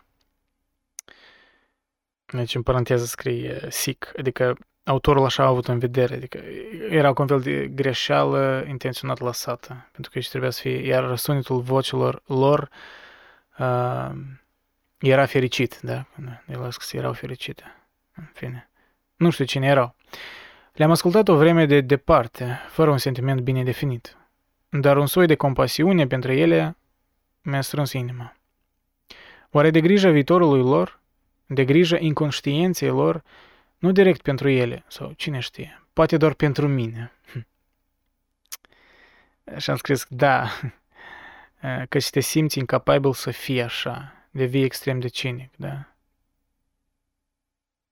Adică îți creezi că grija pentru viitorul fetelor fericite, că tare mă îngrijorez. Unica parte onestă a fost și la urmă când el spune, poate doar pentru mine, știi? Că da, te simți incapabil să fii așa, că o fetele astea fericite, că ele nu știu tristețea, nu știu ce le așteaptă. Mai grabă să tu proiectezi. Poate nu, nu toți așa triști ca tine. Și da, este un risc să devii cinic. Și pentru că tu tinzi, nu toți tindem să ne extindem starea noastră psihologică spre altora, da? Spre lumii în genere. Și să vedem lumea așa ca să aibă sens, adică ca ea să reflecte tristețea noastră care o simțim deja. E greu să delimitezi asta, dar trebuie să fii conștient că tu ai tendința asta. Și de-aia nu trebuie să sari la concluzii de astea că o viața nu are sens cu totul și uh, totul e absolut cert, trist și nu există sens de a trăi și chestii de astea. Delimitează starea ta psihologică de, de, de abstractizarea mai filosofică, ori nu știu, ori ceva mai general despre viață. Cred că dacă ai fi, da, dacă antrenezi asta în tine, să delimitezi, va fi mai bine pentru tine, eu cred, pentru starea ta. De exemplu, mi-ajută asta. Știi? Adică mi-ajut cum? De exemplu, mă sunt prost și mintea mea îmi spune că, o, viața parcă nu, nu prea are sens și nu știu ce faci și nu are sens. Și n-am încredere în ce spune mintea mea. Nu întotdeauna. Spun că you're bullshitting me. Stai, eu știu că să treacă vreo zi, ori nu știu câteva ore și să întreacă. Și da, adică înțeleg că asta e, pur și simplu, ceva subiectiv în mintea mea acum, care e condiționat de, nu știu, mediul înconjurător, de, nu știu, când n-am mâncat ceva ca lumea, știi, banal uneori poate fi pricina. Ori da, ceva mă îngrijorează poate în viața mea, dar uh, nu sar, să, știi, să bag cinismul ăsta pe, să revărs frustrarea asta asupra altora. Eu cred că asta e tare meschin. Pentru că majoritatea oamenilor care o fac, părerea mea, eu o fac conștient. Și înțeleg de ce. O fac ca cumva cu o intenție parcă care poți înțelege că să mai deșarte vasul ăsta de mizerie da, din ei și să, prin comparație, știi, să simt mai ok, că dacă și alții suferă, da? Dar e meschin asta dacă o faci intenționat mai ales. E. Pentru că se simți și mai prost atunci, spui că iau și de meschin, că fac asta și e cercul ăsta vicios în care nu ești din asta. De-aia trebuie să, da, să, să încerci să te limitezi starea ta psihologică și când tu te simți prost și să nu proiectezi asupra altora. Te le pace voi oamenilor dacă se declară fericiți, chiar dacă, nu știu, spui că fericirea e o iluzie și mai departe. Da, poate fi iluzie. Poate alții înțeleg altceva prin fericire, whatever the fuck, da? Adică poate e pur și simplu o împlinire, o satisfacție, nu știu, urma la ceva. Pentru că aici și etimologic sau definiții diferite și nu are sens să, să le bagi pe gât altora, știi, credințele tale. Spune-le, exprimă-te, dar, știi, let people enjoy their life. Adică dacă cineva, băi, e mai împlinit ca tine, fine, poate ai și te inspira de la el, știi, deși numai decât trebuie să te duci în sentimentul ăsta de gelozie și de să-ți asumi că el cumva ceva a făcut, nu știu, că el s-a vândut, ori a făcut ce, mă rog, sunt cazuri, da, când oamenii poate să cizi și să forțează și într să vând pentru public și mai departe. Nu, nu, nu spun că nu există. Dar fii atent că asta te consumă pe tine în primul rând, știi, te, te devorează. Fii atent la emoția asta. Da, înțelegi că asta e, asta e de mintea ta în primul rând vine. Literatura care este artă căsătorită cu gândirea și realizarea imaculată a realității. Și aici o notiță, că în original sem amacula, în înțelesul de concepție fără sămânță, în această căsătorie. Realizarea, adică fără sămânță a realității, da? Ar fi. Literatura care este artă căsătorită cu gândirea și realizarea imaculată a realității, realizarea fără sămânță a realității. Mi se pare, uh, da, deci asta, mi se pare a fi țelul spre care ar trebui să tindă orice efort uman. Adică literatura, da? Dacă este cu adevărat uman. Și nu ceva animalic superflu. Eu cred că a numi un lucru înseamnă a-i conserva virtutea și a-i smulge puterile înfrăcușătoare. Nai, că asta e fain gândul. Câmpiile sunt mult mai verzi în pronunția lor decât în verdeața lor efectivă. Dacă descriem florile în fraze ce le definesc pe spațiul imaginației, ele vor avea parte de culori cu o durată permanentă pe care viața celulelor nu o permite. A te mișca înseamnă a viețui, a te rosti înseamnă a supraviețui. Nu există nimic real în viață care să nu-și datoreze existența faptului că a fost bine descris. Da, și aici am notat, ficțiunea creează realitatea. Asta e, am mai menționat asta în prima parte, că asta e un light motiv în toată cartea asta. Eu, dă senzația asta, da? Și e un argument bunișor, da? Chiar în genere este o teorie întreagă că dragostea romantică a fost, a apărut din cauza literaturii, știi, cumva. Până atunci oamenii cumva altfel vedeau dragostea. Da, e, este ceva în asta. Criticilor mărunți le place să sublinieze că poemul cu tare, amplu, ritmat, nu vrea până la urmă să spună altceva decât că ziua e frumoasă. Dar e ceva dificil să spui că ziua e frumoasă, iar până la urmă chiar și o zi frumoasă trece. Băi, și de fain. Dar e ceva dificil să spui că ziua e frumoasă, iar până la urmă chiar și o zi frumoasă trece. Iată de ce trebuie să păstrăm această zi frumoasă într-o amintire înflorită și prolixă, pentru a constela astfel cu noi flori și noi astre, câmpiile și cerurile exteriorității vide și trecătoare. Totul este ceea ce suntem noi și totul va exista pentru cei ce ne vor urma în diversitatea timpului, pe măsura intensității cu care noi l-am imaginat și măsura în care, din toată imaginația găzduită în trupul nostru, noi am trăit acel tot cu adevărat. Băi, Pessoa câteodată, câteodată el chiar poate scrie așa la nivel gen incomparabil. Adică fraza asta e pur și simplu wow. Eu nu cred că istoria, în vasta și eternă ei panoramă, este altceva decât un flux de interpretări, un consens confuz de mărturii distrate. Romancierul se află în noi toți, iar atunci când vedem, de fapt, noi povestim, căci a vedea e de o mare complexitate. Da. Pentru că doi oameni pot vadă același peisaj, dar poate descrie absolut, nu cu absolut diferit, dar se concentrează la un anumit aspect al peisajului, da? Și asta își face și diferența. Pentru că să, să vezi în întregime chiar e complex. Nu poți să vezi tot în întregime. Mereu mintea ta va sustrage la ceva anume. Va trage atenția la ceva anume. Și în asta e și distincțiile noastre, da? De indivizi. Temperamentele noastre. De aia, nu știu, e fascinant să-l citești pe un poet care descrie ceva așa de simplu, adică din viața de zi cu zi, dar uh, într-așa mod în care eu nu mi-aș fi imaginat să scriu așa, știi? Și te vede, parcă îți deschide o altă realitate a aceeași imagini. Și îți reconfirmă, reconfirmă ideea asta că, într-adevăr, a vedea e de o mare complexitate, da, cum spune Pessoa. Pentru că noi niciodată nu vedem totul. Credem că vedem totul, dar nu e așa. Mă rog, asta chiar aș spune că e o chestie destul de kantiană, gen, da, în sens metafizic. Kant ar fi de acord că nu putem vedea totul. Nu putem, nu putem uh, observa lucrul în sine, da. Putem observa doar fenomenele, da? Și să asumăm că există nou, nou mena, da? Nou mena, nou menas. Fine, e a lot to explain, eu încă singur nu, nu înțeleg perfect pe Kant, așa că... Dar cei care sunt interesați, căutați uh, distinția dintre fenomena și noumena la Kant și o să înțelegeți ce, ce am în vedere. Îmi vin în această clipă atâtea idei fundamentale, atâtea lucruri cu adevărat metafizice care se cer exprimate, încât brusc mă cuprinde o sfârșeală. Asta tot tare mi-a plăcut. Încât brusc mă cuprinde o sfârșeală. Sfârșeală. Mă cuprinde o sfârșeală.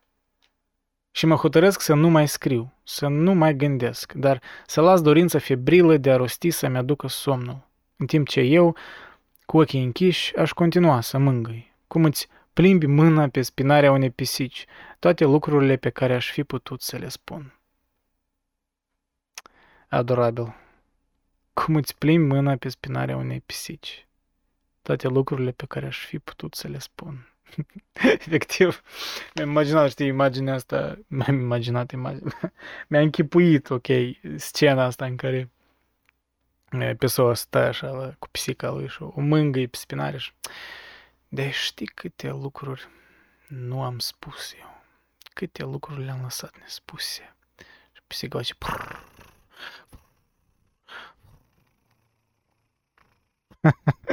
Băi, epic.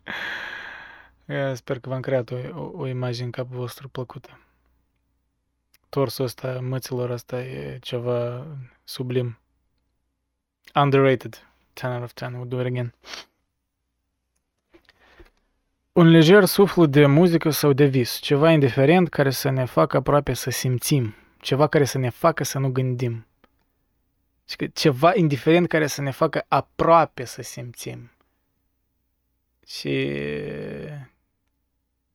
ce detalii, adică ce nuanțat. Nu că să nu ne facă să nu simțim, aproape să simțim. Adică să ne arate că noi putem simți, adică că mai avem încă abilitatea de a simți, dar să nu, să nu ne... Să nu ne facă să simțim prea mult, pentru că poate asta, știi, prea copleșitor uneori. Să ne spui că da, e că tu poți simți și să te relaxează, să nu te gândești prea mult. Sunt așa activități uneori, dacă care ai nevoie de ele. să ne facă aproape să simțim. După ce ultimele picături de ploaie și încetiniră căderea peste acoperișuri, iar pe mijlocul pietruit al străzii albastrul cerului început să se oglindească treptat, zgomotul vehiculelor trezi un alt fel de cântec, mai puternic și mult mai vesel. Și se auziră ferestrele deschizându-se spre un soare care în tot acest timp nu fusese dat uitării. Iar atunci, de după colțul cel mai apropiat, năvăli pe străduța strâmtă răcnetul puternic al celui din tâi vânzător de loterie, și în spațiul limpede se răspândi zgomotul de cuie bătute în lăzile de la magazinul de peste drum. Era un fel de zi de sărbătoare legală, pe care nimeni nu o respecta. Munca și odihna își dădeau mână, iar eu nu aveam nimic de făcut.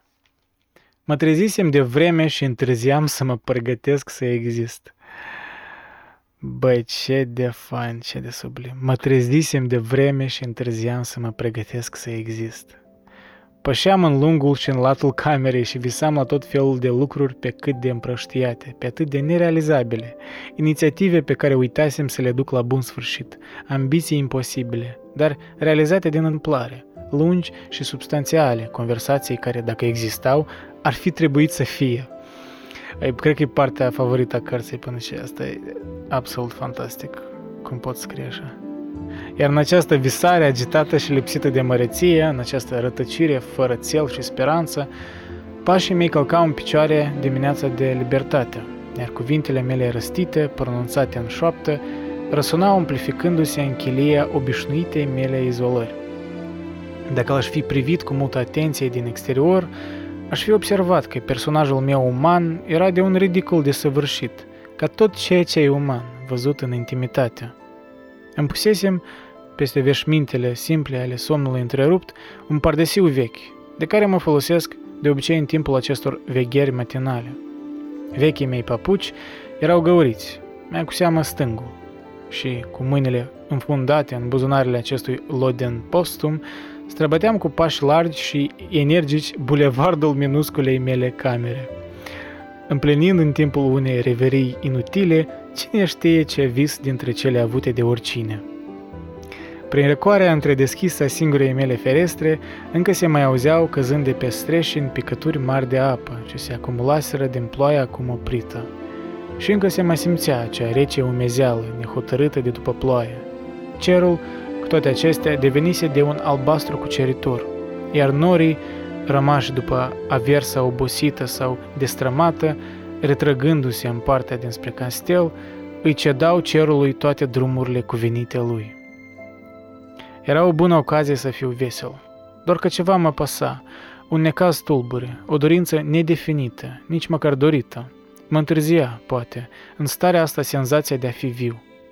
Iar atunci când m-am aplecat de sus de tot peste marginea ferestrei, deasupra străzii spre care priveam fără să o văd, m-am simțit deodată ca una dintre acele cârpe umede cu care se șterg suprafețe murdare, care sunt întinse apoi la fereastră, să se usuce și de multe ori sunt uitate, înfășurate pe bara din față, pe care încep să o murdărească.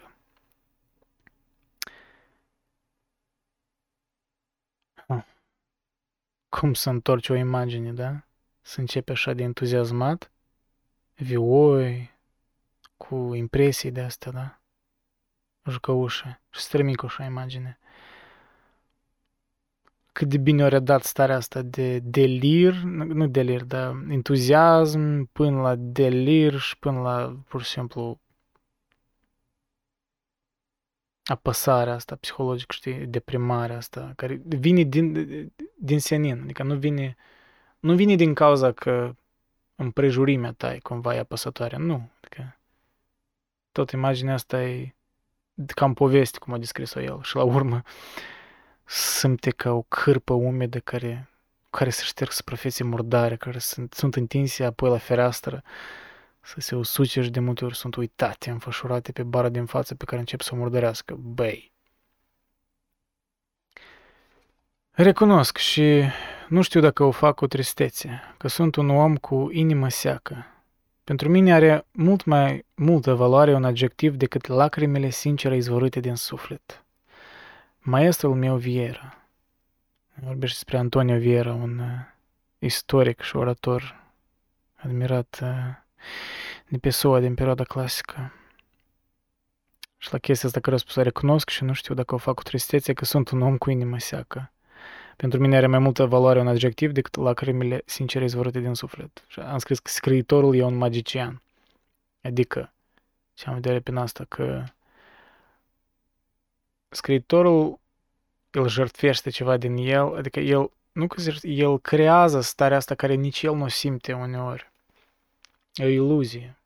Noi ne asumăm că, uite, ce, ce, ce de drăguț s-a inspirat scriitorul. Chiar și scena precedentă când o descria, da, cu uh, orașul ăla după ploaie și cum el deschidea fereastră, geamul și vedea oamenii și mai departe, da?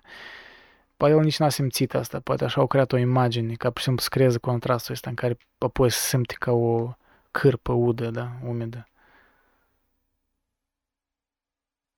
Și de-aia, reîntorcându-mă la light motivul, ficțiunea creează realitatea, știi?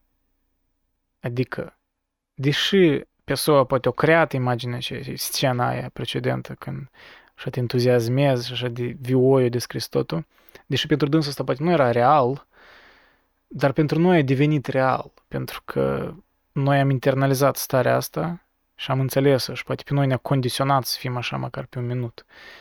Și în asta e cumva realitatea creează, adică ficțiunea creează realitatea, măcar pe un timp, știi, pe, pe, pe câteva minute. E, nici nu trebuie să lămăresc, e starea asta după ce nu știu, vii de la un film care pur și simplu simți că ți-a schimbat viața, nu știu, deși poate în următoarea zi deja zici că ok, poate n-a fost chiar atât de bun, dar senzația inițială când te întorci la viață, viața obișnuită și spui, băi, de ce așa contrast mare între film și viață? Adică, de ce viața e atât de simplă și plictisitoare pe lângă ce am văzut acum, știi? Arta asta, nu știu, ori, nu știu, concertul ăsta de muzică, ori, ori film, da, ori Asta e, chiar dacă e fleeting, adică trece rapid, ne dăm seama că asta e o artă, e ceva, o iluzie, cum, într-un fel, dar nu e totalmente iluzii, pentru că ne-au creat o anumită stare prin care noi am trecut și care ne-a făcut vii pe un timp. Și asta înseamnă ceva. Adică o creat autorul, scriitorul, ori, mă rog, orice autor, hai să spunem, orice artist, e un magician. Asta am în vedere că el ar putea fi mizerabil în timpul ăla, dar dacă el alege scriezi o imagine care nu te face să simți mizerabil, ori te face poate să înțelegi mizerabilitatea fără ca să te împovărască, să încă el a reușit ceva. Asta e magie, știi? Însă uneori sunt diferit, izbucnesc și eu în lacrimi. Lacrimile fierbinți ale celor care n-au și niciodată nu au avut o mamă, iar ochii mei ce ard de aceste lacrimi marte ard în lăuntrul sufletului meu. Nu mi-aduc aminte de mama mea. A murit când împlinisem un an. Toată duritatea și tot ceea ce îi vraiește în sensibilitatea mea rezultă din lipsa acestei călduri și din dorul inutil după sărutările de care nu mi-amintesc. Sunt ceva fals. Întotdeauna m-am trezit strâns la un sân străin, legănat din greșeală. Oh. Ah, mă revășește și mă asaltează dorul după un altul care puteam să fiu. Mă întreb cât de diferit aș putea fi astăzi, de mi s-ar fi dăruit acele mângâieri pe care le simți încă aflat în pântece, sau mai târziu, sărutările de pe obrăjori. Poate că regretul că nu am fost fiul iubit al cuiva are o mare pondere în indiferența mea sentimentală. Femeia care în copilăria mea mă lipea strâns de obrazul ei nu putea să mă strângă la inima ei. Cea care ar fi putut să o facă era departe, într-un mormânt. Cea care mi-ar fi aparținut ca mamă dacă destinul ar fi dorit astfel.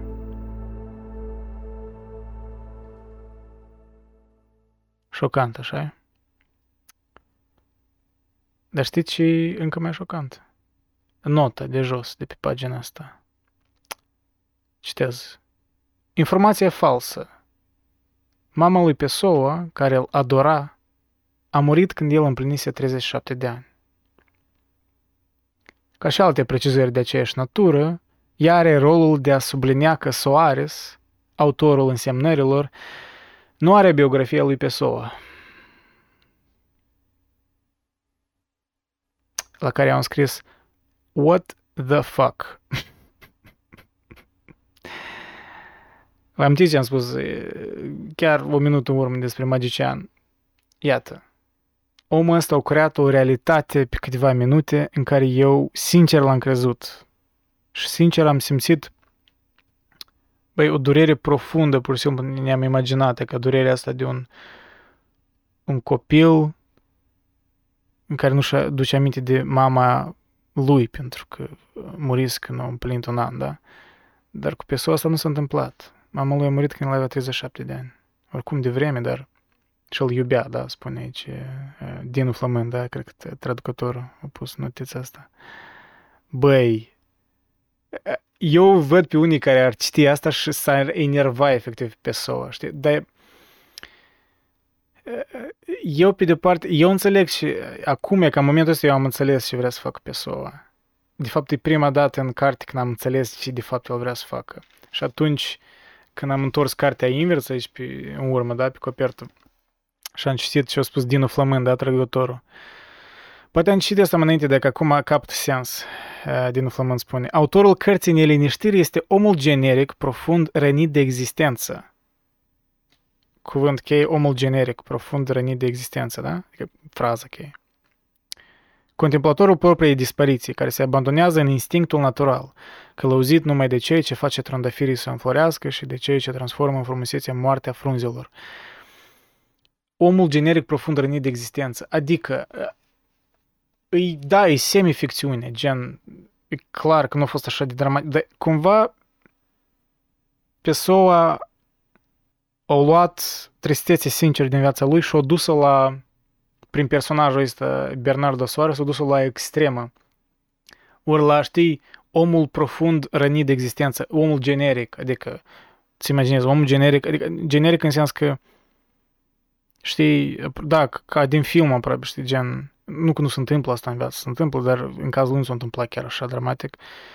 Dar, știi, eu murit mama, cic, lui Bernardo Soares, adică caracterul care el a creat la un an și el a simțit asta și ori e ca un fel de realitate alternativă în care el își romantizează tristețea și o face mai poetică.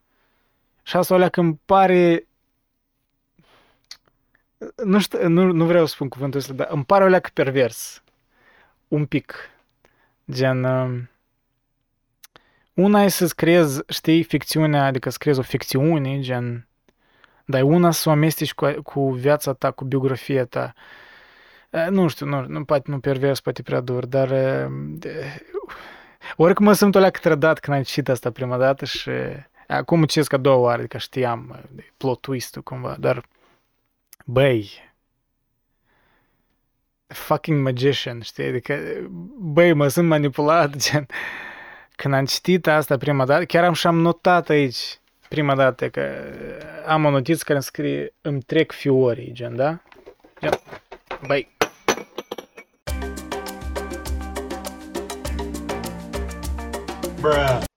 Deci, da, băieți și fete, ne-au trecut fiori atât de mult că am scăpat camera aproape jos și cana cu ceai. Deja ceai era băut. Dar da, simt că m-a blestemat persoana din ceruri de undeva. A spus că nu vorbi rău de mine. Catem. Dar da, când am citit prima dată, am scris că îmi trec fiorii. Chiar, sincer, am trecut fiorii când am citit asta. Și până m-am simțit trădat. Fucking Pessoa. Why would you do this? Mi-au relatat mai târziu că mama mea era frumoasă și mi se mai spunea că n-am zis nimic atunci când mi-au spus acest lucru. Eram deja pregătit, trup și suflet, dar deja și inapt de orice emoție, iar cuvântul pentru mine încă nu devenise una dintre acele observații notate în pagini greu de imaginat. Tatăl meu, care trăia undeva departe, s-a sinucis pe când aveam trei ani și nu l-am cunoscut niciodată. Deja suntem mai vigilenți, da? Deja nu știm, are you bullshitting us pe sau ori, ori nu. Notă mai jos. Uh, hai să spunem așa, chiar uh, în cazul dat, e mai alături de adevăr. Uh, Pessoa avea 5 ani când a decedat tatăl său.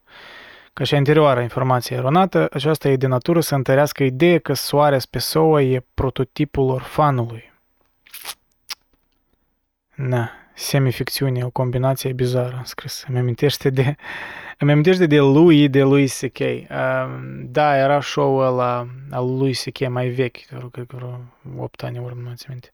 Se numește lui uh, în care el tot așa, nu tot așa, dar tot o luat stilul ăsta de a combina biografia lui cu ficțiunea. Adică au făcut niște episoade, singur știu că le, ori că le regiza, ori chiar și le-a scris precis. Un fel de... Uh, nu gen, o admis că e un fel de gen biografic, dar nu chiar. Adică niște detalii schimbate, știi? Deja care detalii schimbate? Aici se joacă cu mintea spectatorului. Pentru că tu tot timpul privești, băi, chiar s-a întâmplat asta? Chiar aș, chiar aș, cama, nu n-are cum. Dar nu știi, nu ești sigur. Și cu asta se joacă, asta e magie, știi? Asta e cumva și manipularea, ai putea spune, dar mă rog, orice artă cumva te manipulează, da, ai putea spune. Aici Platon s-ar duce în mai teme mai morbide, dar ar spune că, băi, arta chiar te manipulează și te-ai cenzurat atât. Dar, da, e ca așa, e ca așa. Nu, dar, mă rog, tata i-a murit când avea 5 ani, oricum.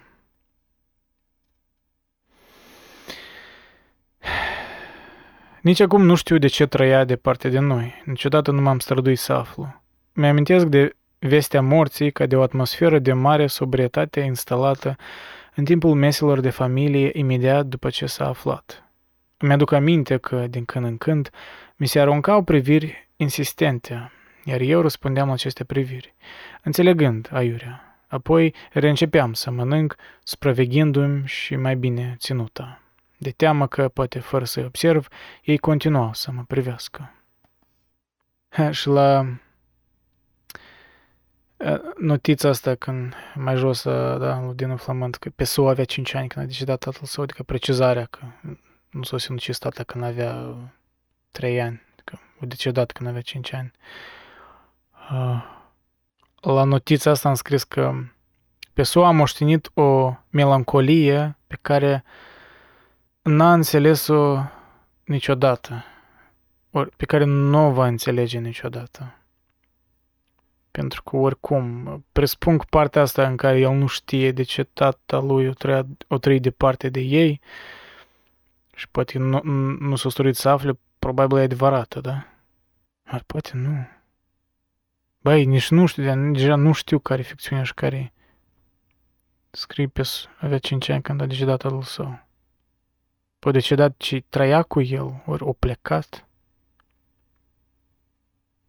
Băi, mă simt, uh, mă simt ca în, știi, filmul Prestige, gen I feel tricked. Serios, așa un sentiment bizar. God damn pessoa. Ok, deci, da, citesc acum pe Wikipedia, când Pessoa avea 5 ani, tatăl lui Joachim de Seabra Pessoa a murit de tuberculoză.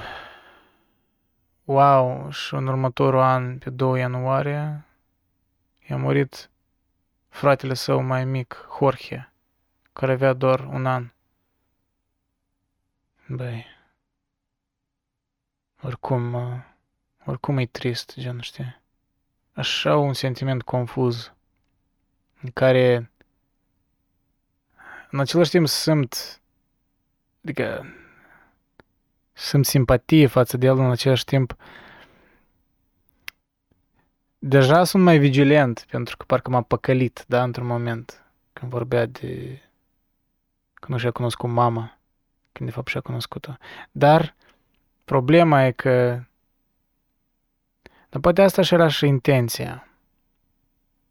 Ca pe parcurs să ne facă să uităm că de fapt merge vorba de Bernardo Soares, da? Alter ego ăsta lui, un fel de semi-ficțiune. Și adică m-am, însă am lucrat asupra mea, pentru că l-am crezut din prima dată, da? Și poate asta e și intenția în cartea asta. What a character. Acum eu, eu încep să înțeleg Pessoa cu încetul. Cred că parcurs să-l înțeleg și mai bine, dar e heteronimia asta lui, da? Este, este și un termen. According to Pessoa himself, there are three main heteronyms, Alberto Caero, Alvaro de Campos, and Ricardo Reis. Pessoa's heteronyms differ from pen names because they possess distinct biographies, temperaments, philosophies, appearances, writing styles, and even signatures. Da, literalmente și-a creat heteronimii ăștia. Și că acești heteronimi sunt în dezacord în diferite teme, și dis- discută unii cu alt, unul cu altul despre literatură, este, estetică și filosofie. Băi, ce om bizar și fascinant. Fernando Goddamn Pessoa. Cum își spune el aici la, mă rog, în următorul paragraf. Vreau, nu vreau, eu român alcătuit din toate aceste lucruri, în străfundul obscur al sensibilității mele fatale.